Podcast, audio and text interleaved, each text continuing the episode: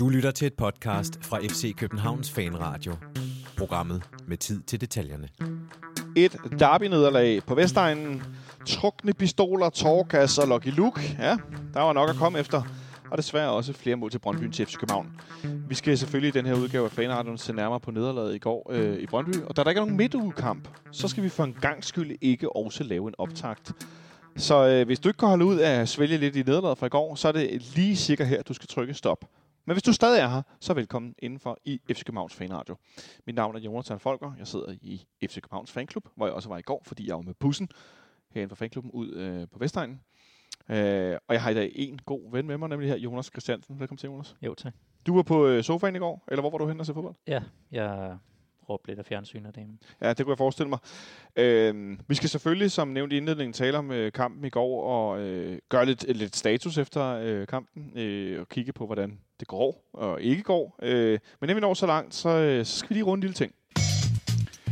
Det er nemlig sådan, at FC Københavns Fanklub øh, fejrer 30 års fødselsdag. Øh, jeg lagde i går et billede op på Twitter øh, af en og ja, faktisk tre kæmpe kagemænd, der var herude foran, hvor der stod tillykke med 30 års øh, fødselsdagen jubilæet. Øhm, og så fik jeg en masse røg for, ej, men hvordan øh, fanklub, der har fandtes før klubben har eksisteret og så videre. Og så har jeg lige snakket med Katinka, der sidder herinde på fanklubkontoret, og hun har stukket mig sådan et, et, et, et fint kort, der beskriver historien. Og jeg kendte den godt lidt, men jeg kendte den ikke helt, som går på, at øh, fans fra henholdsvis KB og B103, de mødtes øh, før øh, at FC København blev grundlagt i oktober måned, og grundlag, øh, de blev simpelthen enige om at grundlægge øh, FC Københavns fanklub, inden grundlaget for selve klubben var til stede. Øh, og som der står her, det er et scenarie, der kan være svært at forestille sig den dag i dag, men ikke desto mindre er den 30-årige historie et stærkt bevis på, at fodboldfans er villige til at gå langt for at følge den klub, de kaster deres kærlighed på, og at fans, hvis de står sammen, er med til at udgøre det stærke fundament, en hver fodboldklub er bygget på. Vi er glade og stolte over, at vi er kommet så langt på de 30 år. Ja, det, øh, det er super sejt, og øh, nu øh, laver vi jo indimellem noget, noget samarbejde med fanklubben. Nu sidder vi jo også lige nu, og jeg vil bare sige stort tillykke med de, med de 30 år. Det er godt holdt ud.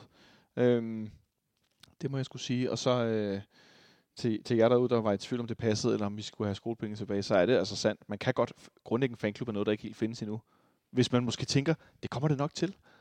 Ja, det kan sagtens være. Øh, men i hvert fald øh, synes jeg, det var en fin lille øh, sidebemærkning. Synd, der ikke var nogen bedre fødselsdagsgave i går i, i selve kampen. Øh, så lad os bare... Øh, ja, Jonas, vi bliver nødt til at komme til det. PC her. I øh, lytter til FC Københavns øh, fanradio. Stay tuned. Den her kamp i går, Jonas. Jeg havde mine bange anelser. Øh, øh, hvad skal man sige? Øh, omkring øh, både hele afviklingen af kampen, øh, rundt omkring, også med, at vi skulle derud i bus og så videre. Jeg havde set nogle, nogle tegninger af, hvordan Brøndby-fans skulle gå en officiel mars for Brøndby Østertorv. Et sted, hvor at vi jo ofte får kørt øh, vores fans, der tager derud i samlet flok med tog, til Brøndby Østertorv. Det kunne man så ikke, så skulle man til Glostrup. Og de skulle ned forbi stadion tæt på, hvor vi i bus skulle forbi, og hvor Brøndby-fansene, øh, FCK-fansene skulle gå forbi, og det viste sig også at være noget rod og frem og tilbage og ballade, og efter kampen og tårgas og Brøndby-fans, der var hen til vores spillerbus, og øh, en politibetjent, der trækker sin pistol, og jeg ved altså nærmest ikke været efterhånden. Det var sådan noget, jeg oplevede, fordi jeg jo var til kampen. Hvor meget øh, kom det egentlig til udtryk, når man ikke har været til kampen, alt det her? Jamen, det var ikke noget, jeg sådan tænkt over, før man ligesom begyndte at se, hvad der tækkede ind fra, øh, fra Twitter derhjemme. Øhm, jeg tror egentlig, jeg havde mest øh, opmærksomhed på det til den første derby i denne sæson, fordi der ligesom havde været to år uden de her to øh, grupperinger havde lov, fået lov til at ryge flæske på hinanden. Så det, det, er, jo, det er jo super ærgerligt, at, øh, ja. at der, med alle de tilfælde, og man kan se går øh, fra den ene eller den anden side, især vores egen fans, synes jeg godt, vi kan være grove mod. Øh, og i øvrigt også politiets håndtering, at det, det, det virkede bare som om, at det var en... Øh, der var en, en, en, en skidt stemning, øh, og det, øh, det formøbledes også her. Altså, jeg vil sige, at øh, nu er det det første derby på Vestegnen øh, i meget, meget lang tid. Øh, med fuld øh, tilskuer, øh, hvad skal man sige, besætning, eller hvor, hvor at alle kan komme derhen, som de har lyst. Øh, og det virkede på mig som om, at der ligesom var lagt i kakloven. Øh, hvad skal man sige? at der var nogen, der havde noget, de skulle ud med, øh, og øh, når, nogen, når jeg nu siger det, så kan der være nogen, der tænker, nå, men så var det de her fans, der skulle slås. Men det virkede også på mig som om, at politiet også gerne... Øh, og det er helt for egen regning, det her, og, og, og så kan der være nogen, der tænker, at jeg er idiot. Men det virkede på mig som om, at begge parter af, af konflikter øh, var interesseret i, at der skulle være gang i gaden. Det må jeg skulle sige. Det var det, den oplevelse, jeg stod med. Øh, og det synes jeg egentlig er lidt, øh, lidt smerteligt. Øh, jeg synes jo grundlæggende, det er åndssvagt at gå til fodbold for at slås. Men når jeg har sådan, altså når jeg står med sådan en fornemmelse af, at politiet også er interesseret i at ikke at deskalere konflikter, men at opskalere konflikter, det, det, det, det er sgu en underlig oplevelse. Men jeg må sige, øh, efter at være kommet i, i mange år ude på, ude på Vestegn, også som FCK-fan, at det er, jo ikke, det er jo ikke første gang, og det er nok heller ikke sidste gang. Øh, der har været sådan en lang periode, hvor jeg synes egentlig, det har fungeret meget godt. Både med, med bus, buskørselsafvikling, men også med de her march. At man har været god til at holde dem afskærmet. Der har været lidt med nogen, der forsøger at komme ind til nogen, men det er aldrig sådan rigtig øh, udviklet sig. Øh, det er i hvert fald min, min oplevelse, at der, der har været sådan en periode, hvor det var meget godt. Men det der i går var hat og briller. Ja, det er vel en 4-5 år siden, der sidst har været noget for alvor, dengang hvor Øh, det var lige starten af Sornica-perioden, øh, Tibling scorede til sidst, hvor vi, ja. vores fans vælter ind over. Det er sådan sidste gang, så har det altså netop, netop været sådan en rolig periode. Ja. Men altså, det er, jo, det er jo kun noget, man kan insinuere, hvad, hvad folks intentioner er, men man, nogle gange kan man godt mærke en stemning, at der fra begge sider er en eller anden øh, misforstået macho-trang til at være stærkest. Der har jo ikke været fuldt øh, tilskuer øh, øh, muligheder. Der har ikke været åben for hele stadion derude, siden at øh, Rasmus Fald forsøgte at øh, tatovere øh, et eller andet i panden på Dominik Kaiser med et fuldstændig åndssvagt ting. Og vi taber øh, 3 derude. Det er helt tilbage i oktober måned 2019, så det er faktisk to år siden. Plus det løs, for det er den 16. 10. 2019. Øhm, og jeg tænkte også sådan, at det føles også som om, det er længe siden, jeg har været ude. Det var det jo så også, fordi at, øh, der har kun så været den øh, med tilskuer, den ene kamp, hvor vi spiller øh, 1-1, hvor at, øh, Michael Ure scorer til allersidst, efter Andreas Bjelland, han vælger øh, kejle rundt, øh, hvor der var 2750 tilskuere, ellers så har der ikke, øh, så har der ikke været tilskuere. Øh, så øh, en, også et, et, et ikke helt fyldt stadion, der var 23.000 og nogen tilskuere. Øh, øh, så hvad hedder det? Der var rigtig meget gang i den, og der var rigtig fyldt med, med folk, og jeg skal love for, at der også var meget krudt og røg. Øh, øh, både før kampen og under kampen, og øh, ja, i det hele taget undervejs. Men en kamp, hvor vi jo igen, Jonas, øh, var noget ramt af vores øh, lidt decimerede trup i forhold til vores øh, startopstilling. Men det nye var, at i forhold til de sidste par kampe, at både Victor Christiansen og Jens Dage var klar. Øh, jeg stod og holdt øje med, at Jens Dage han varmede op, og han var flere gange henne hos øh, Lasse Lindberg, jo en af vores fysiske træner. Han var henne hos øh, en af de andre, og han var henne og talte med Jes Torup, og han varmede op. Men både Luther Singh og Rasmus Højlund var i stor del af opvarmningen med som både 11. og, øh, eller som 12. og 13. sådan markspiller, fordi man skulle være, nej det må så være 11. og 12. Undskyld, jeg kan ikke tælle. fordi man skulle være helt sikker på, hvis han nu ikke var klar, at så kunne en af dem tage over. Øhm, nu endte det som at være Jens Dage, der startede alligevel. Øh, hvor fortrøstningsfuld blev du, da du så, at de begge to var med? Ja, det er jo... Øh, man kan sige, det, det, det er jo skidt, at man sidder og, og har det sådan på, sit, på det yderste af neglene, at, øh, at vores håb skal lægges an på en Jens Dage på venstrekanten, eller en, et, en 18-årig vensterbak. Men det, det gav lidt håb, at de selv var tilbage efter et par, par dårlige kampe, og det, det gør meget ved et hold at have altså, en hel håndfuld øh, skadede stamspillere ude. Øh, så så selv at få to starter tilbage, det, det gav jo forhåbninger om lidt stabilitet øh, og lidt, øh, lidt struktur i spillet igen, også efter vi har været nødt til at lege lidt med formationer og konstellationer øh, i mangel på, øh, på starter. I den anden ende, der startede Brøndby med den unge øh, forsvarsspiller Heckheim, som jeg ikke har set spille før. Jeg har ikke engang set ham på tv, tror jeg. Øh, og set fra tribunen, der øh, lignede det, at, at det var lidt en plan, at vi skulle lægge meget pres på ham i, i kampen med starten, eller lægge bolden over i, i hans forsvarsside. Han virkede noget usikker i forhold til at skulle øh, ja, skille sig af med bolden, eller være i det hele taget i mange spilsituationer. Øh, jeg ved ikke, om det er bare noget, jeg griber ud i luften, men sådan virkede det i hvert fald. Øh, og vi har også en enkelt situation, hvor bolden bliver afleveret fladt på tværs i starten af kampen kommer næsten ind. Er det Bøving, der næsten kommer på den på den bagerste stolpe, tror jeg? Det er Jonas Vind. Han skal faktisk, er det Jonas han skal Vind, ja? faktisk angribe bolden bedre, så ja. han kommer ind og prikke den i mål. Men, øh, men ja, vi får lidt i starten, der er allerede efter det første par sekunder i kampen for Bøgen presset bolden ud til et hjørnspark, netop ja. på Hækheim. Øhm, så det virker til, at vi uh, trods alt kommer, kommer fint ud øhm, og får lagt, uh, får lagt et, et tryk, og der er den der klassiske 10 minutter i starten af derbyet, hvor begge hold lige skal, er nervøse og skal finde hinanden. Øhm, det synes jeg egentlig, vi kommer bedst ud af lige der i starten. Og så efter øh, ja, 10-15 minutter, så, altså, så bliver det jo i virkeligheden en lang periode, hvor Brøndby er klart dominerende. Øh, jeg tæller øh, muligvis forkert, og det skal siges, det er jo ikke gennem fadelsbriller, øh, men jeg tæller muligvis forkert, for jeg var så frustreret over, hvor dårligt vi spillede. 5-6 gange, hvor vi afleverer bolden direkte ud af sidelinjen. Og til, til det vil jeg gerne tilføje, at jeg tæller i løbet af kampen tre eller fire gange, hvor vi spiller bolden ind i hinanden, så når jeg ud sidelinjen. Altså sådan, den ene gang tror jeg, at Dix han får ramt bøgen lige i skridtet. Eller også er det omvendt. Øh, men, men altså sådan noget, altså sådan noget virkelig simple fejl. Ja, det virker som om, at, øh, at holdet er, er nervøst, og det virker som om, at altså, jeg tror, Bøjlesen siger halvlejen, at øh, de ligger alle afleveringer i knæhøjde, øh, så man ikke kan tage den med, og man ikke kan nå at vinde. Øh, og der er nogle, øh, nogle klare øh, hvad hedder det, aftaler, der simpelthen ikke bliver, bliver overholdt. Jeg synes, der, der er sådan en mærkelig periode, hvor vi, øh, der, det er efter det første kvarter, der får Brøndby ja. ligesom lukket ned for midten, og så har vi ikke noget modsvar til ligesom at få spillet igennem. Så øh, alt øh, småspil nede i, i forsvaret og ud omkring baksene, det bliver jo ufattelig hektisk, og vi kan ikke rigtig få, få noget til at hænge sammen.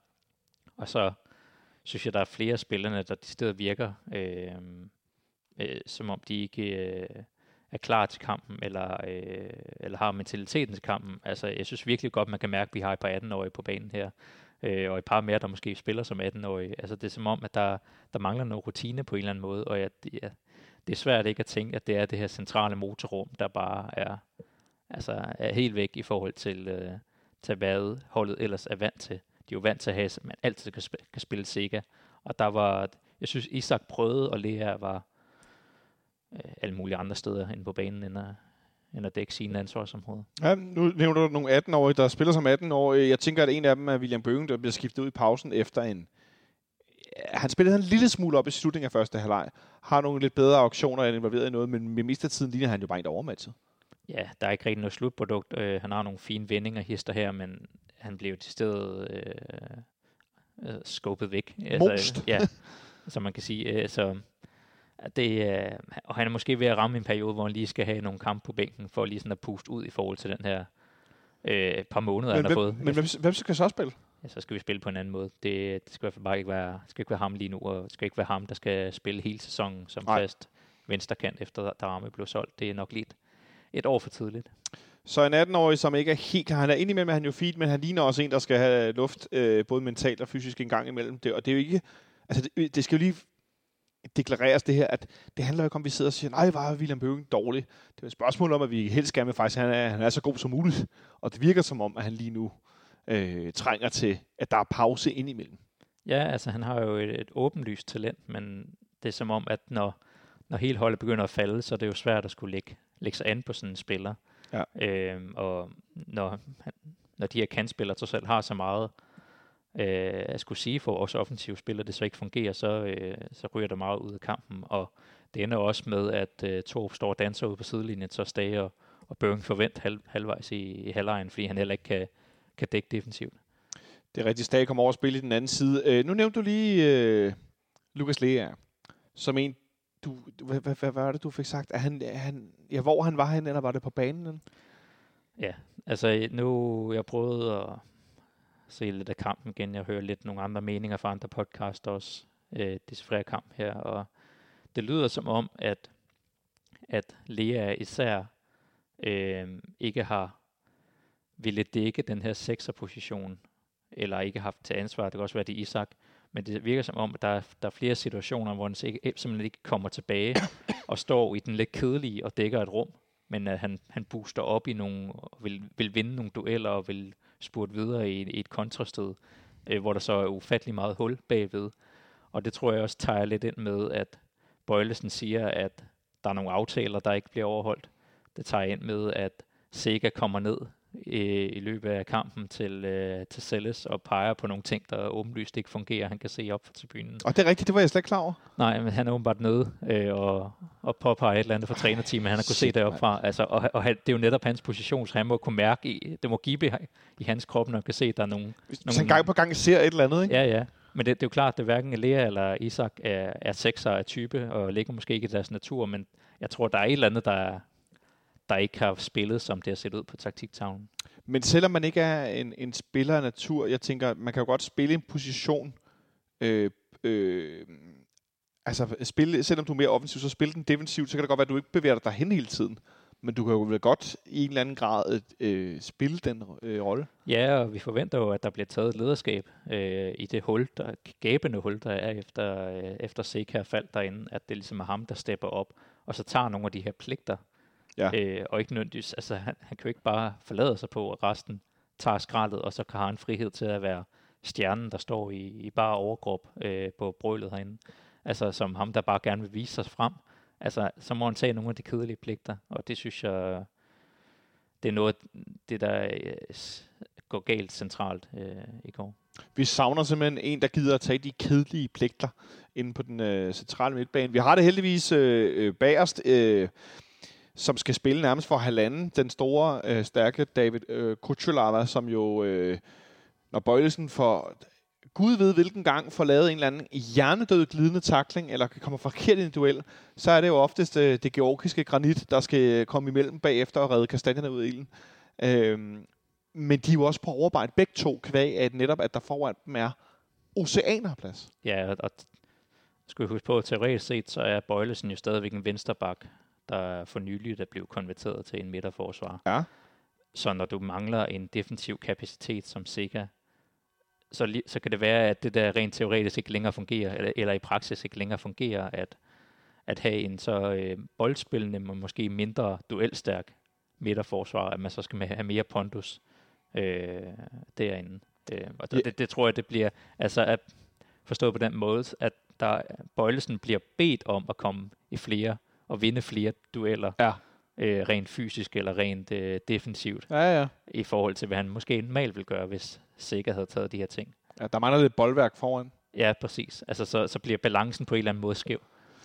Øh, balancen bliver skæv, og det gør den i en, i en situation øh, et par minutter før, at Brøndby får scoret, hvor de kommer igennem i deres højre side. Meget klassisk. Øh, dybt, jeg er faktisk i tvivl om, det er Hed, Hed, Hed, Hedlund, der kommer ned og får afleveret på tværs til Michael Ure, der får afsluttet på den første gang.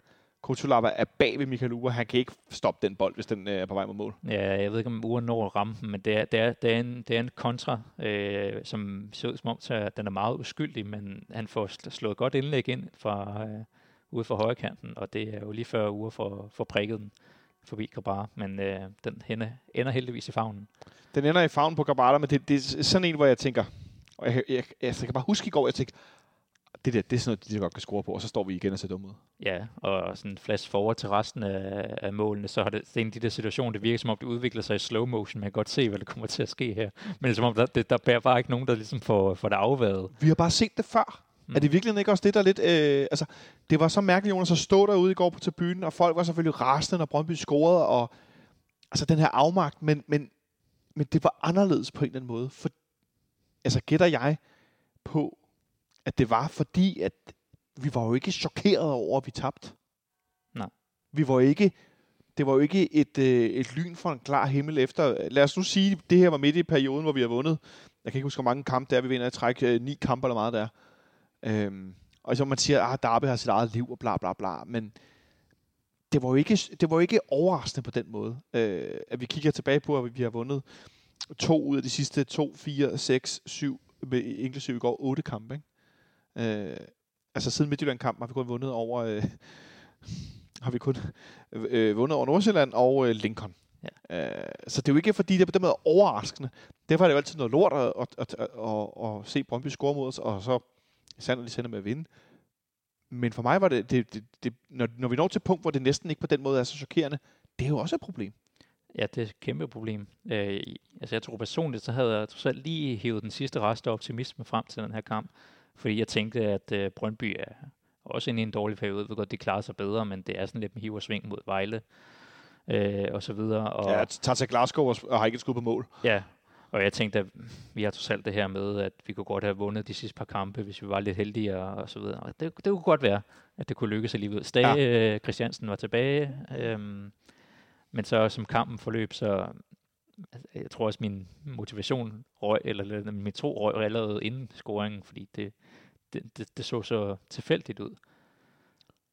Det så så tilfældigt ud, så faktisk allerede inden Brøndby får scoret efter 23 minutter, der er du ved at opgive øh, håbet. Ja, fordi vi, altså det begynder at blive mere rodet, det begynder at blive det her øh, bold ud af sidelinjen, og så vi kan godt tage målet, altså som er en, en af de her situationer, hvor at man, vi står der, hvor vores egen tredjedel kan simpelthen ikke komme væk, vi kan ikke spille bolden væk, der er ikke nogen åbne pasningslinjer, så det ender med, at Isak garanteret, fordi træner Stan bliver med at råbe, bare spil den fremad, øh, spiller den fremad, og så øh, ender det med, at den rører lige over til øh, Mensa, tror jeg det er. Og så det, det ligner sådan noget, sådan alle de lunder ned mod feltet, og så bliver det scoret det til helt åndssvigt ud. Men det er jo en, øh, det er jo en gammeldags cutback-aflevering. Og der er nogle ting i det her, vi bliver nødt til at tale om. Fordi for det første, så har vi nu næsten... Øh, ja, nu skal jeg lige slå det op. Øh, altså, vi kan ikke forsvare mod cutback-afleveringer. Jo, det kan vi godt. Men vi kan ikke øh, spille os ud af højt pres. Det har vi ikke kunnet, og nu er det næsten et år siden, Jes Torup blev træner i FC København. Nu vil jeg lige for at være helt sikker, nu googler jeg lige. 2. november sidste år. Så det er næsten et år nu, han har været træner. Vi har i den tid ikke på noget tidspunkt været rigtig gode til at forsvare mod cutback-afleveringer. Da vi så blev gode til det, så begyndte vi at lukke mål ind på dødbold i stedet for. Altså sådan nærmest kontinuerligt. Og så kan vi ikke spille os ud af højt pres. Vi så det igen i går. Det er helt simpelt, hvis de går op på os, så før eller siden, så laver vi en katastrofal fejl, og så bliver der mål. Og jeg ved næsten ikke, hvad jeg skal sige, Jonas, fordi det, det er jo sådan helt, det, er, det er jo nærmest, det er jo den første, er det den første afsnit, de har inden for mål, eller nærmest? Ja. Og de har, ja, ja. Og, og, så scorer de bare. Og, og det er sådan helt, nå, så gjorde de det igen. Eller så, nu gjorde modstanderen det igen. Øhm, og vi lukker igen to mål ind. Så vi jo er begyndt på lidt at gøre en gang til. Og så, vil, altså, så kan vi altid snakke om årsager. Men er det for groft, hvis jeg trækker en streg i sandet nu og får lyst til at sige, vi er lidt tilbage til status quo. Vi er lidt tilbage til start. Jamen, det, det er sådan, jeg synes, altså, at vi, vi nærmer os snart årsdagen for Jes Torups øh, ansættelse, og jeg føler lidt, det, det har været lidt det samme hele vejen igennem, at det har været nogle gode kampe, og så et momentumstop. Gode ja. kampe og momentumstop. Vi har en printer. Ja, jeg, jeg, tror, jeg, jeg tror, der er nogen, der printer. kommer lige 2.000 sider, så et eller andet. Øhm, og så havde vi så den her gode periode øh, omkring sommerferien øh, og, og, og i august måned, hvor man tænkte, okay, er vi kommet ud på en anden side, at der er græsset rent faktisk grønnere med, med to år på træneteamet, og så er det som om, at vi, vi rammer det her momentum stop igen i september, og ja. nu er vi netop tilbage til square one. Altså, det er, vi har en håndfuld skader. Vi kan ikke spille os ud af presset. Vi lukker et par mål ind per kamp. Vi kan ikke... Øh, det er vanvittigt anstrengende at skulle lave de mest simple, altså spille sig frem til de mest simple chancer. Øhm, så jeg er sådan lidt, hvor, hvor, hvor langt er vi egentlig kommet øh, de sidste år, eller de sidste par år? Hvor langt synes du, vi er kommet? Ikke nogen vejen. Vi har et yngre hold. Øhm, så det kan være, der det skulle blive bedre på et eller andet tidspunkt, men det bliver det jo ikke, hvis de øh, mister selvtilliden. Så nu står vi i en situation, hvor at vi er bagud 1-0 på udbane mod Brøndby. I en første halvleg, hvor vi smider rigtig mange bolde væk. Vi kan ikke rigtig spille os ud af presset. Vi har haft en enkelt halv chance. Øh, og vi prøver os lidt frem. Vi var inde på det før. Den unge William Bøving spiller ikke så godt. Øh, Per Biel, han prøver. Jens Dage spiller ud på den her højre. Det kan man se hjælper lidt. Øh, han er der som at spille i venstre, fordi at, at han skal forsvare. Øh, Lea, han, jeg, jeg, har, jeg har nu prøvet at spørge mange øh, forskellige folk om det også. Jeg spurgte en, en sidemand i går, jeg ved ikke, øh, hvad han hed, vi stod bare og snakkede lidt. Så sagde jeg også til ham, hvad er Lea god til, sagde han også. Så, så stod han og kiggede lidt på, så sagde han bare, det ved jeg ikke. Og så sagde jeg, bød jeg ind med det, det sædvanlige svar, at han er god til at løbe. Og det var han sådan, ja, det er meget rigtigt. Og det er jo bare mit bud, jeg ved det jo ikke, vel? Men altså, øh, hvis man så løber, skal man også løbe det rigtige sted hen. Eller sådan. Øh, øh, Jonas Vind er i lange perioder af kampen i går øh, usynlig, øh, jeg vil sige lidt overmatchet. Øh, har faktisk ikke vundet de dueller, jeg står og tænker, han skal vinde. Øh, Victor Christiansen er så tilbage, men man, jeg synes godt, man kan se, at han ikke har spillet de sidste øh, par kamp. Øh, jeg ved ikke, om det, det, det er for nemt at sige, men det virker som, at han ikke er helt øh, på toppen. Og Kevin Dix, han har jo, øh, må jeg jo sige, så må du give mig ret eller ej, øh, eller det behøver du ikke, men, du må, øh, men han er sådan lidt on and off. I nogle kampe, så er han virkelig god, i andre kampe, så, så er han det bare ikke. Øhm, og det resulterer jo så i, at vi går til, til pause øh, bagud i 0. Skifter Bøving ud der ved, ved halvtid. Øhm, med, og for så får Lea jo gul kort i, efter 25 minutter, så han er jo hæmmet resten af kampen. Nå, vi skifter øh, Bøving ud med Højlund, og så sætter vi... Ja, hvordan ender vi så egentlig med at spille med ham på banen? Med Højlund? Øhm, det, jamen det ender jo med at blive sådan lidt øh, 4-4-2-agtigt igen med, øh, med Pep Biel, der ligesom sådan svæver lidt rundt. Ja. Øhm, og øh, Pep Biel ender også med at blive trukket længere ned, altså, altså centralt på, på midtbanen igen, og så Isak ud på en kant, Ja, så vidt jeg husker. det tror jeg er rigtigt. Øhm, og ja, det, det er jo, vi er selvfølgelig nødt til at gøre et eller andet. Altså, altså de der, det der kvarter efter scoringen i første halvleg, altså det, vi blev decideret ydmyget af Brøndby. Ja. Altså det der, hvor de bare vil ikke få bolden væk fra vores eget felt. Øhm, og så, og, og så, øh, så bliver jeg jo helt apatisk, når jeg ser, okay, så vores løsning er at gå tilbage til den her 4-4-2, som vi i sidste kamp fandt, fandt ud af ikke virkede. Eller sådan, så, så går, nu, nu skifter vi bare mellem to formationer, der ikke virker. Ja. Indtil Øhm, noget måske virker, eller ja. sådan, ikke? Øhm, jeg, jeg, bliver, jeg, jeg bliver lidt øh, små irriteret på Jes Torup i den her sekvens, fordi at nu har jeg også set alle de her øh, fine interviews med ham, hvor han står med sin PowerPoint-præsentation, virker det som om, og fortæller ude på træningsbanen stolt om, hvordan at de knokler hver dag med at hele tiden være foran modstanderne. De tænker innovativt, de træner innovativt, de vil hele tiden sørge for, at modstanderen ikke når at læse dem. Øhm, det er i hvert fald det, han proklamerer. Han har tidligere talt meget om, at det skal være principper. Det er, øh, det er, øh, det er taktisk øh, fleksibilitet. Men alt det her, han står og fortæller ude på sidelinjen, det kan jeg simpelthen ikke se materialisere sig i virkeligheden. Fordi vi tydeligvis blev læst de sidste mange kampe. Øh, om det er så, fordi han ikke har materialet til at lave noget, at gøre noget andet, men vi tydeligvis blev læst. Også i den her kamp. Og nu skifter han så fabrilsk mellem nogle opstillinger, som heller ikke virker.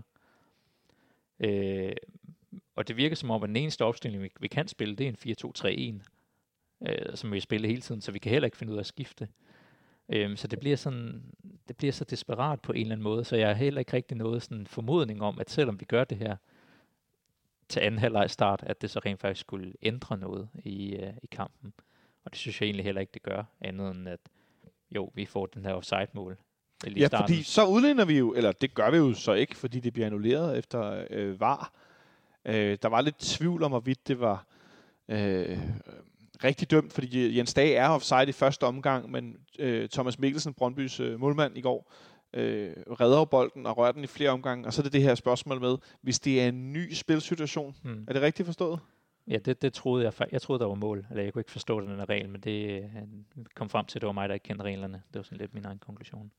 Nå, men, og så, så, så han bliver dømt offside, fordi selvom Thomas Mikkelsen øh, rører bolden, så skaber det ikke en ny spilsituation, hvis det er en redning, eller hvis det er en berøring, eller hvordan er det der?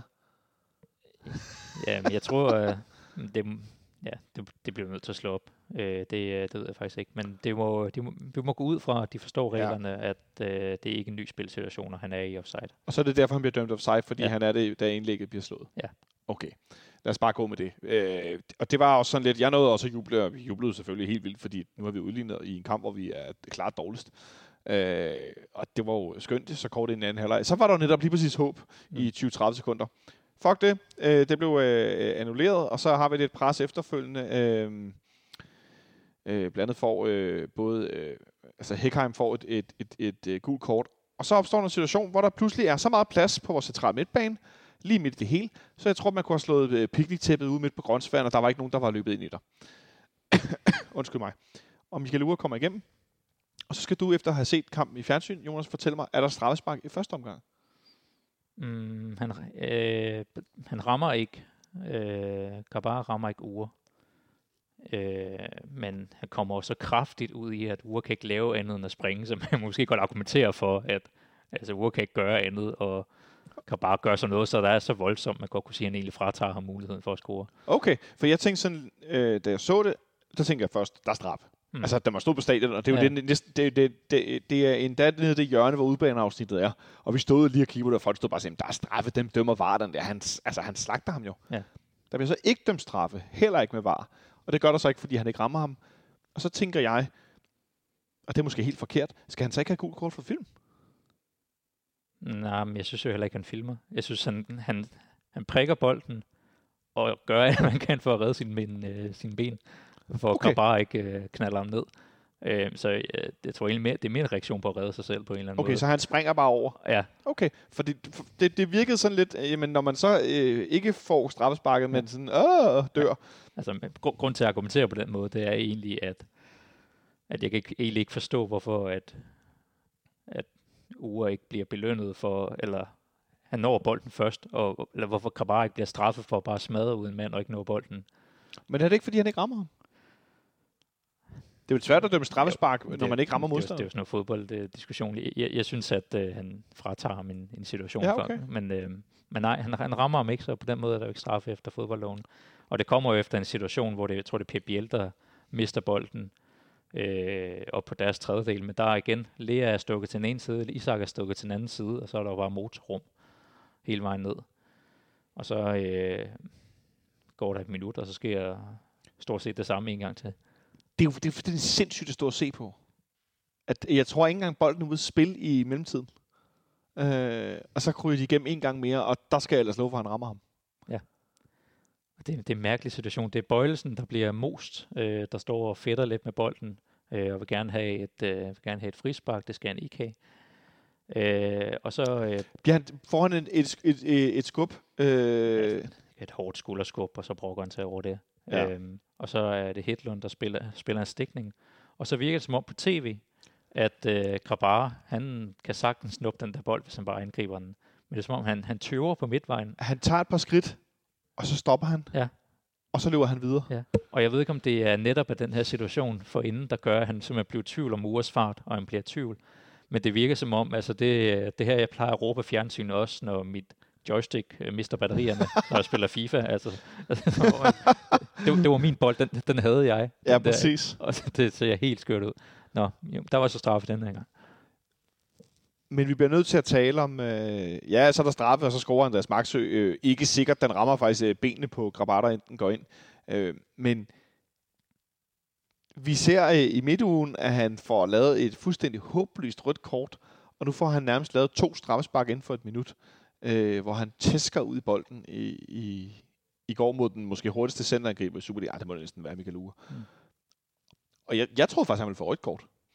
Det, øh, det gør han så ikke. Han får så gult kort øh, i situationen. Øh, det kan godt være, at det er mig, der ikke øh, forstår den nye Øh, fodboldlov. Ja, det jeg tror den der dobbelt straf, man Ja. fjernede for et par år siden. Men det er nok fordi, det, hvis det havde været en forsvarsspiller, der har lagt ham ned, så har det været... Øh, altså, så havde han nok fået rødt kort, hvis han havde frataget ham en oplagt. Eller er det... Nej, men jeg tror simpelthen, du kan ikke få den der rødt kort og straffespark. altså, skal det være uden for feltet? Ja, nej, ja, og det, det skal være noget, der er sådan super gralt. Ja, eller hånd på, strukket ja. ud, eller sådan ja, noget. hvis du ja, okay. også skal få- få et rødt kort samtidig. Ja, okay.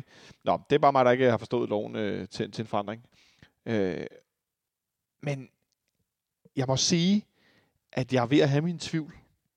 Jeg synes ikke, jeg synes ikke, Grabata har været den klare opgradering fra, ja, ikke Grydebust, han har jeg ikke sådan talt, selvom han endte med at stå nogle kamp af uvisse årsager. Men jeg synes ikke, han er en klar opgradering for Karl Jonsson. Nu er jeg hverken målmand, eller målmandstræner, eller professor, eller noget af den stil. Men, men Jonas, hvis du skulle prøve at pege på nogle punkter, for du kan se, at Grabata er mærkbart bedre end Karl Jonsson, hvor, hvor vil du så kigge hen? Mm, det er et godt spørgsmål, fordi det, som Kalle Jonsson jo manglede, det var, han havde den der ene super sæson, Ja. og så havde han en mellemsæson sidste år, og så vælger man at købe en ny målmand. Øh, han mangler åbenlyst øh, spillet med fødderne. Ja. Der synes jeg ikke, der bare er nogen opgradering overhovedet. Den ryger tit ud af sidelinjen? Ja. Eller flat ud? Ja. Eller?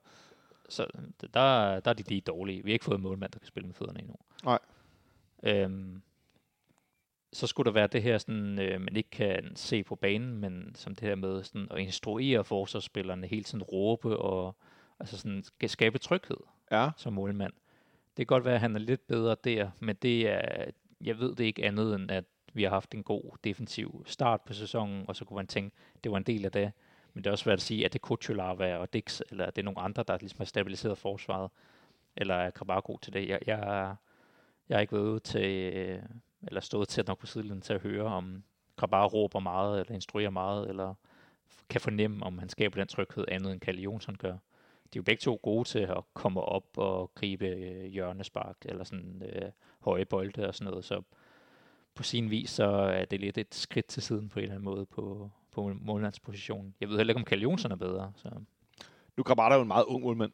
Ja. Øh, så det, jeg tænker også, at det er også noget med at tænke det lidt på lidt, øh, på lidt længere sigt, at man har hentet ham. Men i forhold til, at han er 22, i forhold til, hvor, øh, altså, hvor øh, svingende det var i sidste sæson med målmandspræstationerne, og jeg jo ikke synes, det var helt vildt mærkeligt at hente en ny målmand. Kalle Olsen er 31. Øhm, så, så undrer det mig bare, at man henter en målmand til i dansk øh, kontekst så forholdsvis mange penge. Et sted mellem 20 og 30 millioner, hvis jeg ikke tager meget fejl. Mm. Og så bliver vi ikke mærkbart bedre af det. Og så vil nogen sige, øh, jamen vi har holdt notet flere gange nu. Jamen det tror jeg lige så meget handler om ham fra Georgien, der spiller lige foran. Må jeg altså ærligt den om. Mm. Øh, Kutsulava, som har haft kæmpe indflydelse på vores defensiv. Fordi han er sindssygt dygtig. Øh, altså Europa League, Champions League øh, niveaus spiller. Øh, men, og det, og det er jo ikke fordi, at han koster jo ikke sejren i går, men alligevel, eller pointene, så har jeg sådan en, han vinder bare heller ikke point. Men det er jo ikke første gang i Københavns historie, vi har prøvet at købe en, en fantastisk shotstopper. Øh, Gryde er et godt eksempel. Sådan, der har for andre Superliga-klubber har lavet formidable highlight reels af redninger. Det er jo ikke, det er jo ikke set øh, her på den samme måde. Vi har ikke så friske i rendring, kan bare redde point øh, for os endnu. Øh, så skal det netop være, at han er ni år yngre end Kalle Jonsson og har potentialet, og vi forhåbentlig kan, kan, kan score en gevinst på ham. Det er, det, altså på den måde så er han mere et projekt, og det er derfor, han skal stå lige nu, snarere end at han forbedrer holdet. Så på den anden måde, så må vi også sige, at okay, han har været her tre måneder, han skal også have tid og, og så videre, men det er jo bare, det er bare irriterende, at der så skal i København skal være så mange projekter på samme tid, og det skal jo netop ikke handle omkring, at vi skal tjene penge om to år. Det skal jo mere handle om, at vi skal vinde nu her. Øh, og det er jo sådan en større diskussion i fodboldverdenen, om man skal købe de her talenter og projekter og score løbende gevinster på dem, eller om man faktisk skal gøre lidt eller Randers, og ligesom gå imod markedet, og så øh, nuppe værdien, hvor den er, fordi værdien lige nu er i de modne spillere, som du kunne få. Du kan netop få en Kutulava og en Dix til ikke særlig mange penge, som jo er vores bedste indkøb. Ja. Eller skal man give 30 millioner for Isak, eller skal man give 22 for, for Krabara? Øh, altså forstået på den måde, man kan også godt købe modne spillere, og så holde lidt igen med, med de unge. Jeg synes, det er en meget interessant diskussion, og jeg synes også, det er interessant, fordi du nævner det med projekter, og når man nu har to målmænd af en vis kvalitet, øh, så kan vi sige, nej, Grydebus kommer aldrig til at blive første målmand i FC København. Nu står han over i Vejle, hvor han jo også, fordi Vejle er super dårligt, bliver skudt fuldstændig i sænk. Øh, men det var jo ikke en position, hvor jeg tænkte, okay, vi har ingen. Vi, det er helt skidt. Øh, vi har kun én spiller øh, og en 17-årig. Vi spiller nødt til at købe nogen. Vi havde to målmænd. Altså, der, der var ikke- ikke en eller anden form for kvalitet på den her position. Men, og når man så går, forstærker den position, så skal man vel ikke lave et projekt, men så skal man vel løfte det. Altså mærkbart. Ja, med, med, jeg kan egentlig godt forstå PC, fordi han, øh, han kigger jo på den her hold sidste år siger, at vi laver to mål ind per kamp. Så han går ud og køber to forsvarsspillere og en målmand med det samme af en høj kvalitet. Altså, på den måde kan jeg, synes egentlig, det, beslutningen er fin nok. Øh, så, og han var jo en, han var en kæmpe stjerne i ligaen til sæson, og har ja. været det for AGF. Øh, og er jo kun 22 år, så vi ligner en, man godt kan fremskrive til at være en stor stjerne. Så på den måde, og han har kontakten til at kunne købe ham, så jeg synes egentlig, beslutningen er fin nok, øh, baseret på sidste sæson. Øh, at, hans, at, at de to foran ham ender med at blive succes, og han så ender med at blive middelmåde. Det er så sådan, der. Ja, det må vi, øh, det må vi tage med. Øh, han har også øh, en fin redning på et frispark i går, og så har han øh, en redning på indersiden af stolpen. Og så vil jeg også sige, øh, som en afslutning på den diskussion, ja. at, at Grabara er ikke problemet lige nu. Øh, selvom man godt kan begynde at tænke, okay, han får et rødt kort i, øh, i torsdag, så han ser lidt skidt ud i de her situationer. Det kan bare ikke problemet lige nu. Ligesom Kalle Jonsen heller ikke var problemet sidste år. Øhm, det, det er længere op på banen, at det bliver fikset. Eller at det ikke bliver fikset, hvad det vil sige. Ja. Øh, men det efterlader os bagud øh, 2-1 øh, i anden halvleg, øh, og der må jeg sgu tilstå, der blev jeg sådan lidt, okay, det her, det er kørt. Øh, det her show, det, det er slut. Minuttet efter skifter vi Isak øh, Johannesson ud, i stedet for Elias øh, Jeler, der kommer ind for tredje kamp i træk. Og der må jeg bare sige igen, og gør det rigtig godt. Øh, han er den mest uprøvede spiller, vi har, øh, som har spillet i truppen. Og han er bare super cool. Han tager det meget, meget stille og roligt. Og han lignede ikke en 18-årig, der kom ind og spillede en seniorkamp, som William Bøgen gjorde. Det, altså i hvert fald ikke på tribunen. Han er meget sådan øh, stille og roligt, og tager det rimelig cool, og øh, laver de afleveringer, han skal lave, laver de løb, han skal lave. Indgår fint i nogle kombinationer. Han kommer ind og spiller venstre side sammen med Victor Christiansen. Meget, meget ung. Det må være den yngste øh, venstre side, vi nogensinde har spillet i Derby. Og spiller egentlig bare ja, fint. Ja, altså vi, vi elsker jo vores unge, vores unge gutter, øh, som kommer op fra U19-holdet. Det er en succeshistorie hver gang. Øhm, men det er også et problem, at vi sætter en 18-årig højre bakke ind på venstre kant. I stedet for en 18-årig, ja. som spiller venstre kant og så 30 det, er, der, der er et større problem, der forsøger at blive løst på den måde. Vi, det, er jo, det er jo dejligt, at han kommer ind og gør det godt, men øhm, han er jo heller ikke en, der kommer ind og aftribler tre og, og hakker den op i hjørnet, som er det, vi nok har brug for. Jeg tror, han kommer ind lige efter Jonas Vinds reducering.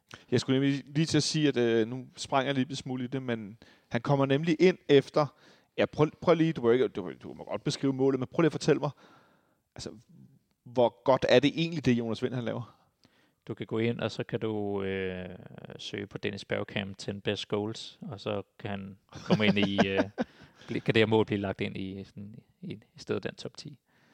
Det er jo, øh, han får øh, jongleret lidt rundt om, for om Rosted, der rører til den ene side, og Maxø, der rører til den anden side. Ja, Maxø får godt nok glæde ud efter pølser. Ja. Øh. Og netop, det kommer sådan lidt ud af ingenting. En, en god bold for Pep Biel op i, i dybden. Øh, og så giver det lige en, en smule håb øh, til, at vi kan komme tilbage det er, en, det er jo en, en periode, hvor Brøndby faktisk har, øh, eller sådan, vi har ikke meget overtaget, vi har en lille bitte smule, øh, og så får vi scoret det her mål totalt ud af det blå.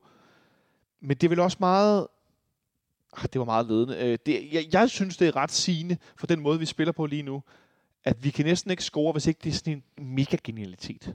Der, der er ikke nogen nemme mål. Der er ikke nogen sådan, nu får vi presset den over stregen. Det er der bare ikke. Nej, altså vi har ikke nogen, øh, alle vores faste øh, angrebsmønstre er slået stykker lige nu, fordi vi ikke har vores midtbane. Og det er også det, vi forsøger hele, hele kampen igennem, det er at lave de her magiske genialiteter, en, en hel tog eller en der gyldne aflevering. Og ja, dejligt, at det lykkedes en gang, men det kan vi ikke forlade os på. Øhm, vi kan ikke spille sådan hele tiden. Nej. Øhm, og vores kære mand i busken, han skriver jo også netop, at det er gået noget ned ad bakken øh, på, på det seneste med at score, score mål i København. Altså, vi får, øh, luk, vi får tons en masse ind mod Nordsland og, og et hold for Gibraltar, men derudover så er det jo meget få mål, vi har scoret på det seneste. Øh, hvad var det, den hed her? Før FC øh, Midtjylland-kampen, skriver Mathias, Mand i busken havde vi ni kampe i træk, scoret minimum to mål per kamp, altså 29 mål på 28. 29 mål i ni kampe. Øhm, og øh, efter det har vi scoret 12 mål i 8 kamp. Og jeg får lyst til at sige, det er jo altså ikke vores angriber, der er blevet skadet. Øhm, men så, kan man, så vil man sige, så, om det er jo selvfølgelig meget centralt i banen. Det går begge veje, hvordan det ligesom øh, påvirker, men det er jo ikke fordi, vi lukker enormt mange mål ind lige pludselig. Øh, det er sådan relativt stabilt, men vi er simpelthen bare stoppet med at score øh, mål efter den her famøse FC Midtjylland-kamp herinde. Øh, det gør vi også i resten af kampen i går. Vi får ikke scoret flere gange. Øh, Brøndby ender med at stå meget dybt i banen. Øh, og egentlig bare parere en periode, hvor vi, men vi dominerer ikke, selvom vi har bolden. Vi kommer ikke rigtig frem til noget. Øh. Vi har en stor chance til Jens Dage lige efter øh, reduceringen. Øh, jeg kan ikke huske, om det er Christiansen eller Højlund, der kommer ned til baglinjen og får den skubbet ind. Øh, og så får Jens Dage hakket lige på Thomas Mikkelsen fra et ret tæt hånd. Øh, det er sådan en situation, hvor man sådan lidt, når så bliver det lige fløjt offside bagefter, fordi... Bliver, det er rigtigt, ja. ja. Øhm, og den er faktisk større, end man lige tænker. Altså, ja. der kunne vi godt have kommet på 2-2, og så kunne det have været en helt anden, helt anden kamp. Det sjove er, at lige der, og i minutterne før, og i minutterne bagefter, der, der, der glemmer jeg hele tiden, at vi ikke er en mand i undertal. Ja, hvordan, hvorfor? Det virker som sådan en klassisk Starbury, hvor vi fået rødt kort øh, i første halvleg. Fordi det, det virker simpelthen som om, at vi ikke, øh, især offensivt, er, altså med for få folk. Øh, og vi bliver simpelthen overrumlet af, af presset fra, fra Brøndby. Men både i første halvleg, men også i anden halvleg selv, ved, altså, da vi har fået reduceret. Det, der næsten, Jonas, er det værste for mig, er, at øh, de, vores spillere, som jeg oplever det, de ligner ikke nogen, der tror på, at vi kan vinde fodboldkampen. Nej. Og jeg vil helst ikke drage for mange konklusioner, men når en gruppe spillere ligner nogen, der ikke tror, de kan vinde fodboldkampen, de skal spille, eller de er ved at spille, det er et meget alvorligt signal. Og der, der, der er sgu nogle alarmer, der, der blinker for mig, når fodboldspillere de signalerer i flok, at de ikke tror på det projekt, de har gang i. Og Jes Thor var ude at sige i pausen, øh, vi, vi ligner ikke nogen, der tror på, at vi kan... Og hvad pokker var det nu? Han, han var sagt, vi ligner ikke nogen, der tror på, at, at, at vi kan gøre det. Eller hvordan pokker var det, han fik sagt. Altså, altså, altså jeg mener, det er jo ikke Real Madrid på udebane, vi spiller mod. Det, det, det er Derby, vi spiller. Det er jo ikke sådan en fuldstændig uoverkommelig opgave. Øh, det, det, altså, vi, vi taler om øh, Superligaens øh, nummer øh, i går 6-8 stykker, øh, og vi er så nummer to. Altså, det, det må jo ikke fremstå for vores spillere, som om det er en fu- det, at de skal bestige Mount Everest uden ilt eller udstyr. Fordi så kommer vi jo aldrig nogensinde nogen sted. Nej, og jeg begynder også at frygte, at der er gået et eller andet øh, skævt i kulturen på en eller anden måde. Altså, øh, jeg begynder at få sådan lidt bange anelser der for en tre uger siden, eller sådan, da vi ikke kunne vinde over øh, Viborg, eller øh, taberen mod Sønderjyske, som om det der med, at nu fik vi nogle, et par gaver af FC Midtland, og vi kunne bare ikke rigtig tage den der første plads igen. Altså som om man, det var lidt for farligt på en eller anden måde at komme op og ligge nummer et. Øh, det var, der var ikke den der sådan vinderkultur til ligesom at bare smadre igennem, og jeg har sådan en bange anelse om, at der begynder at gå sådan lidt, øh, i og med at vi har haft det, vi kører på tredje mellemsæson øh, i streg nu her, ikke? Altså, men samme kerne af spillere. Og jeg er bange for, at man, der begynder at sidde så meget folk, at det egentlig er, at det, det er ny hverdag, at vi ligger nummer to-tre stykker. Øh, Ja. Altså, at man simpelthen ikke det begynder at glide ud af truppen, det her med, hvad skal der egentlig til for at vinde hver gang, og at vi hiver os op i en kamp Men de har jo her. lige lært det. Vi vandt jo lige de her syv kampe i træk. Ja, ja. Øh, og det var flot i starten af sæsonen. Men det er jo ikke, det er jo ikke der, det bliver afgjort. Altså det er, og det er lidt med, det er jo med en, en træner, som aldrig har været mestertræner på den måde. Altså han vandt et mesterskab med Midtjylland, øh, men det var også den gang, hvor de, øh, de var de, den jagtende klub, og så har han været det i Genk, og nu altså kommer herind, og det virker så lidt som om, at, at men det er også bare fordi, han er billedet ud af til, men det virker som om, at der er sådan en stemning af, at, at ej, det er altså flot, at, at vi er så tæt på. Det var næsten en magisk aften. Ja, det var næsten magisk, at vi kom på 2-2. Altså, det, det har der været mange gange, at i hvor gør vi det godt, og det er en proces, og se hvor godt vi er på vej, men der, der er et eller andet sådan killerinstinkt, jeg synes, der mangler i klubben lige nu. Du mangler killerinstinkt. Øh, kunne man forestille sig, at, øh, at det blandt andet handlede om, at øh, mange af vores spillere er meget unge? Altså simpelthen så, at man, man, man ikke ved, hvad der er, der skal foregå. Jamen det er det, jeg mener med, at det her med, at måske kunne man lige købe en seniorspiller eller to mere, og så lade være med at have 6-18-årige i truppen. Ja. Øhm, fordi man kan ikke forlade sig på dem. Øh, det er ikke om, det er ikke når de bliver gode om to-tre år, så de bliver solgt alligevel, at vi skal bruge dem. Det, det, det, er, det er fedt at have øh, nogle unge spillere, som man kan gå og tænke nej, og se, se hvor gode de bliver, men altså, kernen skal jo trods alt være der. Øh, og det mangler i, i høj grad lige nu. Kunne man øh, forestille sig, at det også var noget, der påvirkede øh, intensiteten, kvaliteten øh, af, vores, af vores træningsniveau? Nej, men jeg tror egentlig, at kvaliteten er, er høj nok, men det, øh, det er det der med, hvad, øh, hvad skal der egentlig, altså, hvad, hvad kræver det at vinde hver gang? Altså, hvem er der på holdet, der har været vant til det lige nu? Ja. Øh, ja, jeg peger på Nikolaj Bøjlesen. Mm. Han har trods alt været med i periode i FC København, hvor man, hvor man vinder. Og også i Ajax. Og i Ajax, altså hvor man vinder, og man vinder, og man vinder. Øh, Peter Ankersen, vil jeg sige. Han har også prøvet at vinde. Men det vil være længe siden. Det vil være længe siden, men han har prøvet at vinde. Mm. Mm. Man skulle mene, at han ved, ved hvordan det, hvad der skal til. Øhm, og så kommer det paradoxale jo. Nu ved jeg godt, at han er langtidsskadet, men vores kære anfører, han er jo nærmest ikke symbolet på at vinde. Han jo var i Panathinaikos i en del år og vandt én pokal, tror jeg. Mm. Det er faktisk meget interessant. Jonas Vind, må man sige, er vant til at vinde. Eller er han? Ja, han. Ja, det er ret interessant. Så har vi ham, den skadede angriber. Han er vant til at vinde. Eller det vil sige, det har han prøvet øh, i pokalen. Han nåede aldrig at vinde noget. Jamen, jeg, jeg taler ikke om at vinde et trofæ ud af tre. Nej, nej, det er det, jeg mener, men jeg mener Mm. nemlig, der er ikke nogen der er vant til kontinuerligt at vinde. Der er nogle enkelte, de har vundet nogle enkelte ting, nogle af dem, og nu Mm. taler om de erfarne spillere. Mm. Men Kutsulava kommer fra Shakhtar Donetsk, så jeg vil tage ham med også. Rasmus Falk er vant til at vinde. Men han er ude. Lige Han er ude. Øh, nej, vi har ikke nogen, der er vant til at vinde rigtig meget. Så kommer resten fra midterhold eller ungdomsspillere.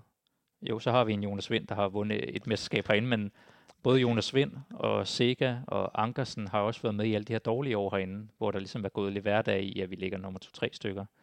Så der er ligesom en opgave i også at få, få ryddet lidt ud og få, øh, få startet lidt igen med, øh, med en dominerende kultur. Og så får jeg lyst til at sige, øh, og det er meget bagstaberisk, men dem, der var vant til at vinde, det var dem, der blev værftet ud. Det var Victor Fischer, og det var Sanka, som nu i weekenden scorer sit første mål for Brentford. Og Fischer, han gør det temmelig godt nede i Antwerpen med assist og så videre. Øh, og Siger du, at vi mangler en kantspiller? jeg kan love dig, at vi mangler to-tre kantspillere. Men jeg siger lige så meget, at jeg ved også godt, at nogle gange kan en spillers tid i en klub komme til an end. Altså, du kan komme til et punkt, nu skal der ske noget andet. Og sådan tror jeg, det var med Fischer her. Men ikke desto mindre, så var han vinder om noget. Og det samme med Sanka jo. Øh, og det, det, det er som om, at, at, at, at det ikke helt det, man øh, har, har, har så meget af. Øhm, og man måske i en del grad har skilt sig af med det. Ikke? Øh, og jeg håber da i hvert fald, at øh, nu, nu forlod det, nu så jeg det jo ikke, det kan være, at du kan give mig bedre øh, øh, viden omkring det, men at PC han fik sagt i går i, i optagsstudiet, at han fik næsten lovet, at vi køber en øh, ny øh, defensiv midtbanespiller til vinter. Ja, det har da også været klubbens største fejl hele tiden. Øh, Sikker har været her, fordi han har været vores, vores største risiko, hvis han skulle- gå i stykker, fordi vi har ikke, vi har ikke haft en sekser, der kunne dække hans plads i hele den tid, han har været her. Nej. Vi har haft en lidt aldrende øh, William Kvist, da han, da han kom ind i starten, som han overtog fra.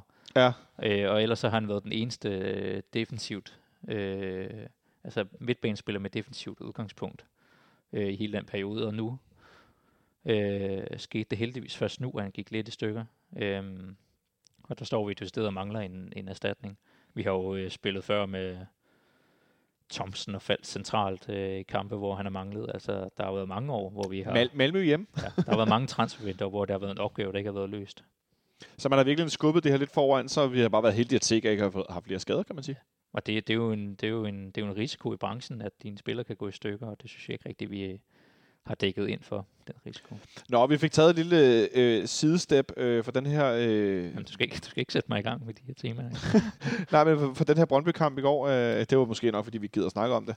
Øh, vi kan jo sagtens bare afslutte med at sige, at vi ender med at tabe 2-1. Øh, og vi skaber ikke noget, der minder om en stor chance til sidst, hvor jeg sad og tænker, nej, der kunne vi have udlignet. Altså, det har vi ikke. Vi får ikke et angreb. Altså, Nej. vi får ikke noget, der minder om et i de sidste 30 minutter. Vi kan ikke simpelthen ikke spille bolden op. Og den sidste lille hak, jeg har efter Jes Torup, det er også, at jeg har synes, han har en tendens til, i slutningen af kampen, når vi skal jagte noget, at så fyrer han alt på banen. Altså, det bliver en 18-årig øh, højreback, der kommer ind. Øh, I går laver han to udskiftninger. Ja. Han, det jo ikke for at pege fingre af dig, det Nej, var bare nej. for at sige, at han laver to udskiftninger. Der Ja. bliver ikke skiftet mere.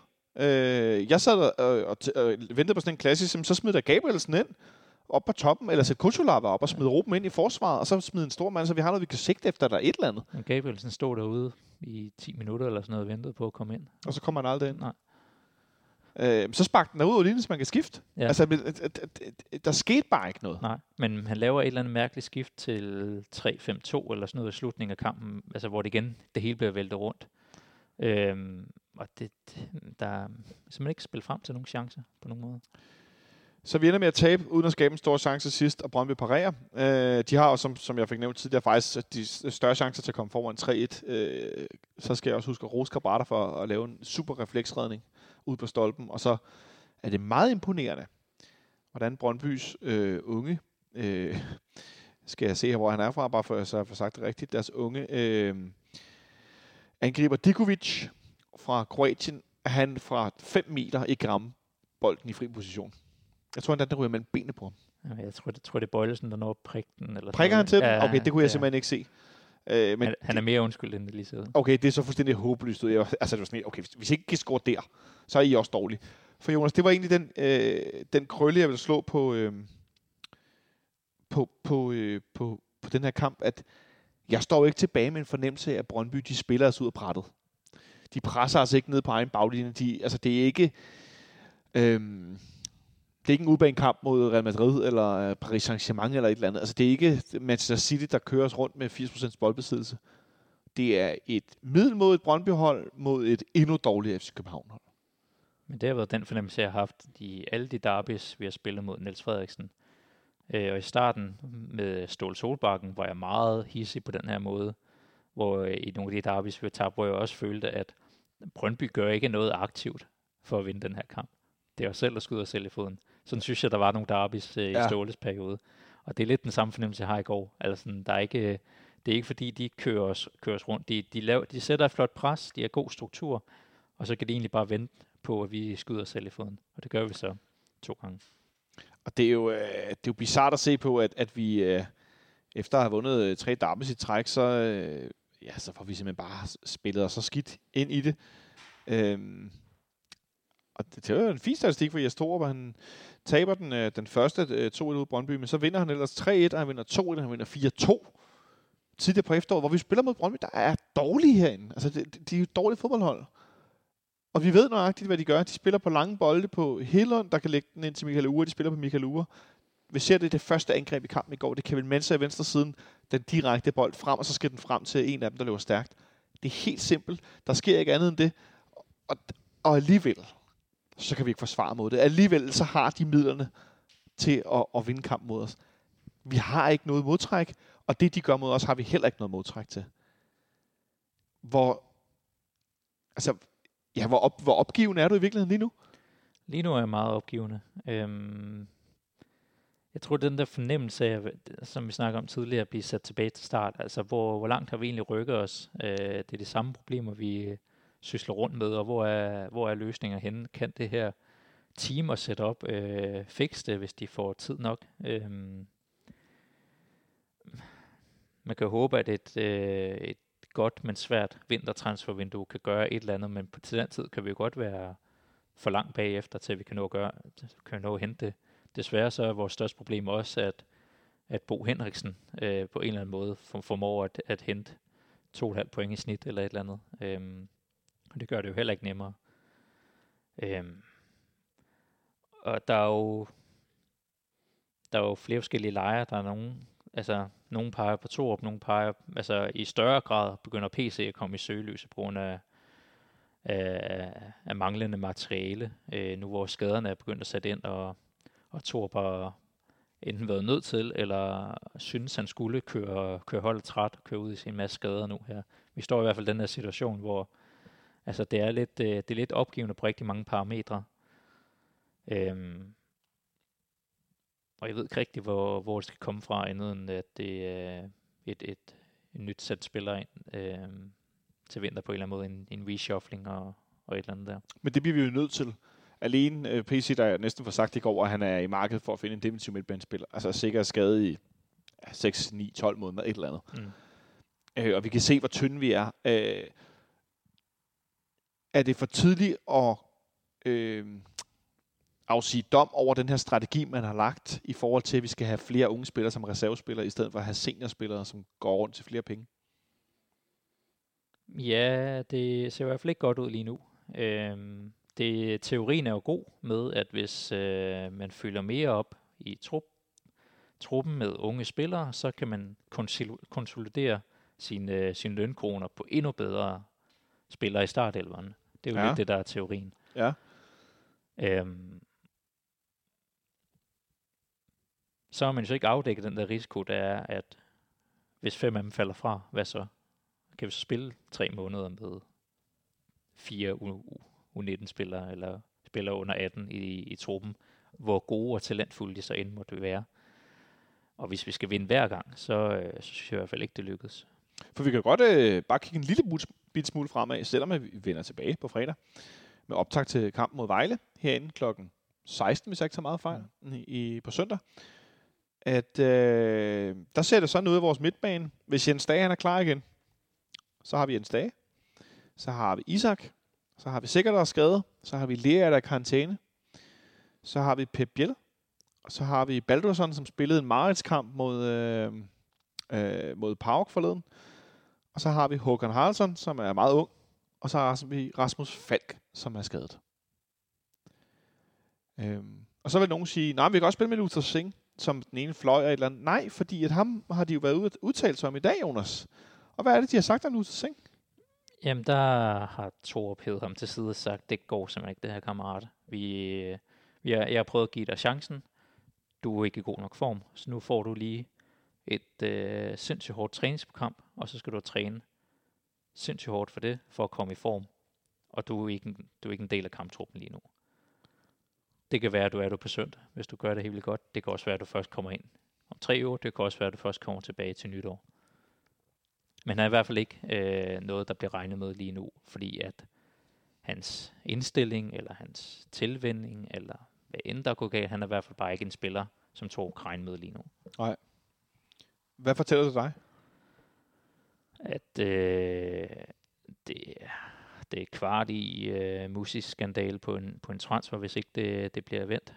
Øh, så fortæller det mig også, at når man mangler alle de her midtbanespillere, og vi jo her ikke har nogen kantspillere, at man nok skal prøve at gøre et eller andet anderledes. Øhm, trækker trådet tilbage til min pointe i starten omkring, at balancen defensiv måske også er rådet med, når Sega er ude, så skal man prøve at spille med tre bagkæden. Nu har vi jo forsvarsspillere til det. Vi har jo, øh, altså Halloween sidste år var jo 4-0 mod øh, Midtjylland og ting og sager med en tremands bagkæde, så man, man frygter jo det værste, men giver det mening at lave en tremands bagkæde med øh, Bøjlesen, Gabrielsen og Chokolava? Skubbe Christiansen og Dix lidt længere op, så de kan, kan, kan få lidt mere... Som øh, wingbacks? Ja, kan, kan få bolden lidt mere i fart ude på kanterne. Og så have Stage, Isak, Pep Biel skifte lidt let rundt på midtbanen, og så Vind og Højlund op foran.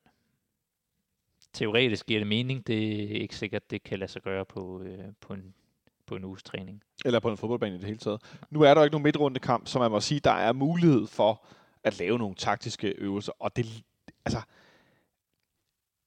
det bliver jo sagt, at øh, også i ledsagsstudiet, hverken Isak eller øh, Lea er, er natur af sekser, altså definitivt midtbanespiller centralt. Men øh, vi bliver nødt til at gøre et eller andet. Altså, der, der, der skal jo ske et eller andet nu. Ja, og skal man følge mønstret fra to år fra sidste sæson, at hver gang vi havde det her momentum stop, gik der 4-5 kampe, så skiftede han system. Det, vi vil være der i, øh, i, i Torps uh, cycle of et eller andet, uh, hvor han skifter system. Og jeg får lyst til at kalde det nogle rigtig grimme ord, cycle of, uh, ja, cycle of middelmodighed, tror jeg vel at kalde det, fordi at øh, den fine periode, hvor vi jo sprintede os mod toppen af Superligaen, kvalificerede os til Europa Conference League, den havde nogle rigtig alvorlige konsekvenser, det er, at vi nu står med en decimeret trup med rigtig mange unge spillere, som er enormt uerfarne, og øh, så en, et enormt mangel på lederskab. Øhm, og det lyder sgu gammelt bagklogt, men jeg er lidt træt af, at jeg råbte om det for to måneder siden, første gang han skulle begynde at rotere på det hold, og det har han bare ikke gjort, og nu er de skadet. Øh, og nu ender vi så med at tabe Derby. Og det isoleret set er jo altid forfærdeligt, men jeg synes bare også, det er det der symptom på en længerevarende, øh, hvad skal vi sige, altså sådan en glidebane af dårligdom. Ja, jeg synes i hvert fald, det er, jeg synes, det er let købt, hvis man øh, tilskriver det uheldighed, at øh, man pludselig har spillere skadet. Altså, faldskade startede med at være et eller andet muskelting, øh, der bare har udviklet sig. Stage har problemer, Christiansen går ud med problemer. Øh, Sikkers korsbundsskade er lidt mere øh, sådan Det en, det er. det er noget, der sker, men det, det kan ske, og vi har ikke nogen erstatning. Øhm, og så står man pludselig der, og hvad så? Øhm, så jeg, jeg kan godt forstå, at han bare pressede igennem i starten. Øh, øh, han kunne godt, der var nogle kampe, hvor han godt kunne rotere mere, men det, det gjorde han så selv. Vi skulle i det her Europaspil. Vi skulle bare vinde Derbys. Hans, hans eget øh, hoved var også lidt på, på, øh, på, øh, På spil. på spil, ja. Havde, havde, ja. Øhm, men så, øh, det, der går et eller andet galt med den her Nykøbing-kamp også, hvor han så rent faktisk tænker, nu skal han skifte, og så skifter han øh, helt lortet, og det går helt galt, og så ender han med at skifte starteleveren ind igen i halv, halvvejs kampen, så det bliver brugt der også. Øhm, så jeg, jeg synes ikke, det er bare uheld, jeg synes også, det er dårlig planlægning på en eller anden måde. Dårlig planlægning, dårlig eksekvering. Øhm, jeg ville så gerne bakke op om vores cheftræner. Jeg ville så gerne øh, lade ham, øh, hvad skal man sige, vide eller opleve, uden at han behøver at høre det, at vi har hans ryg. Men jeg kan simpelthen ikke have hans ryg, sådan som det foregår lige nu. Nej, og jeg ved heller ikke, hvor det her... Øh, altså, de render rundt med de her sportsbehov hele tiden med, med der måler puls og, og alt muligt, så man, man snakker meget om, at det i moderne fodbold, så kan man altid sådan detektere, hvornår folk skal ind og ud, og hvornår de er ved at være trætte. Men det, jeg ved ikke, om man har overrulet det, eller man ikke har det data. Man har også skiftet dataafdelingen her 1. september. Øhm, er der et eller andet, der går galt der? Øhm, don't know. Det er i hvert fald svært øh, at pege øh, nogle steder hen, hvor det går rigtig godt. Øh, når, jeg, når jeg de sidste par dage har spurgt folk om det, så plejer de så svarer de fleste. Ungdomsafdelingen. Det går skide godt med de unge spillere, fordi de, de gør det jo faktisk godt. Ja, men jeg, jeg er lige lidt, lidt træt af, at, øh, at nu skal den næste store 18-årige ind. Øhm, der, er- der er ikke plads til flere lige nu. Altså, det er ikke... Øh, Ej, der er for mange jeg, jeg, jeg elsker vores unge drenge, men det, øh, det, er- det er ikke nu, at Elias Jæler skal ind på banen, selvom han gør det også godt. Øhm, vi har brug for nogle voksne spillere. Vi har brug for nogle voksne spillere. Jeg får lyst til at sige, at vi har brug for en voksen. Er der en voksen til stede? Det virker indimellem som om, at vi er lidt, øh, lidt førerløse på mange, øh, på mange planer. Øhm, det er jo selvfølgelig i, i en overgangsperiode. Jeg øh, er meget spændt på at se, hvad der kommer til at ske til, til vinter, til januar, med hele konstruktionen omkring øh, fodboldklubben, omkring koncernen i det hele taget. Øh, kommer det til at få nogle forandringer, øh, altså, øh, lave nogle forandringer på kort sigt, på lang sigt, hvad kommer der til at ske? Øh, fordi at jeg tænker, at det også er rent sportsligt, hvis vi ender med at fortsætte resten af efterårssæsonen, som, som det ser ud lige nu. Øh, der er ikke så mange kampe øh, tilbage. Vi har Vejle på søndag, øh, og så har vi øh, Pau på udebane om torsdagen, og Silkeborg på udebane øh, om søndagen efterfølgende. En kamp, der følge bliver spillet søndag kl. 20. Så hvis man tager til Silkeborg, så vil jeg næsten ikke vide, hvornår man er hjemme igen. Det er sent. Så kan man have fri om mandagen også. Det er håbløst. Så er der en, øh, så er der en landskabspause den sidste år, og så har vi AGF på udebane. Nej, på hjemmebane. Den 21. november om søndagen, og så har vi Lincoln Rhythms i Conference League om torsdagen, og så slutter vi Superliga-året ud mod sindssygt formstærke AB, som så godt nok tabte her forleden. Øh, og så lige pause, og så slutter man bare til slaver på hjemmebane. Så, øh, men, men, og, og det er jo helt sindssygt, at det er næsten lige meget, hvem vi møder, så sidder og tænker, ah, men Vejle gjorde det jo faktisk godt over i Brøndby. At Jonas ender med sådan en, jamen vi kan jo, så det er lige nu, vi kan jo tabe til alle dem der. Ja, Vejle har jo lige fået deres første sejr. Så de er opadgående, vi er nedadgående. Hvorfor? Altså, det går heldigvis er det på hjemmebane, men det har jo vist sig både mod, mod øh, Viborg og mod andre i den her sæson. Det betyder ikke noget. Øhm, nå. Øh, jeg ved ikke om vi kan slutte på en high note. Jeg tror ikke, jeg har så meget øh, at, øh, at- skyde op af mere her til sidst. Øh, skal vi, kan vi kåre en man of the match for i går, for ligesom at springe lidt tilbage? Kan vi overhovedet det? give lidt kudos til øh, uh, Coach Lava for en fin duel, og lidt kudos til, til Vind for en flot bagkamp. Øhm, imitationen. Jeg ved ikke, om det er nok til en man match. Jeg tror, jeg giver den til vind for det der mål. Ja. Og som Jonathan Løring, der er producer her øh, på podcasten en gang imellem, han er ham, der har skrevet på vores sociale medier. Han skrev i går, det er næsten ærgerligt, hvis sådan et mål går, går glemt i derby-nederlag. Øh, for det var fandme et godt mål. Øh, ja, jeg ved ikke, hvad jeg ellers skal sige. Øh, jeg håber, at øh, både Stage og Victor Christiansen er klar igen på søndag, og så håber jeg at kunne hjælpe med, at de får banket lidt selvtillid ind i vores, øh, vores spillere, fordi at, øh, det virker som, det mangler. Der er en uge til næste kamp. Gå hjem og øh, hygge lidt med dem, du elsker, og glem fodbold lidt for en Ja. stund, og så øh, ses vi i parken på søndag. Ja, der er, der er heldigvis ikke nogen midtugkamp i denne her uge. Det tror jeg, vores spillere også er godt af. Jeg håber, de gør noget godt på træningsbanen. Øh, med de ord, så skal jeg sige tak til dig, Jonas, fordi du kigger forbi. Ja, det er slet. Og så vender jeg tilbage på fredag øh, med... Øh, ja, det, der, der foregår lidt i vores planlægning, øh, hvem det er, der kommer. Øh, der er lidt divergerende oplysninger, så det vil jeg ikke sige noget om. Jeg er i hvert fald tilbage på fredag med optag til den her kamp mod Vejle. Og det håber jeg er i lidt bedre humør og med nogen, der har, har lagt en plan for, hvordan vi kan stille op. Så øh, have det godt så længe, og øh, hold humøret højt på trods af ulyksaligheden i FC København.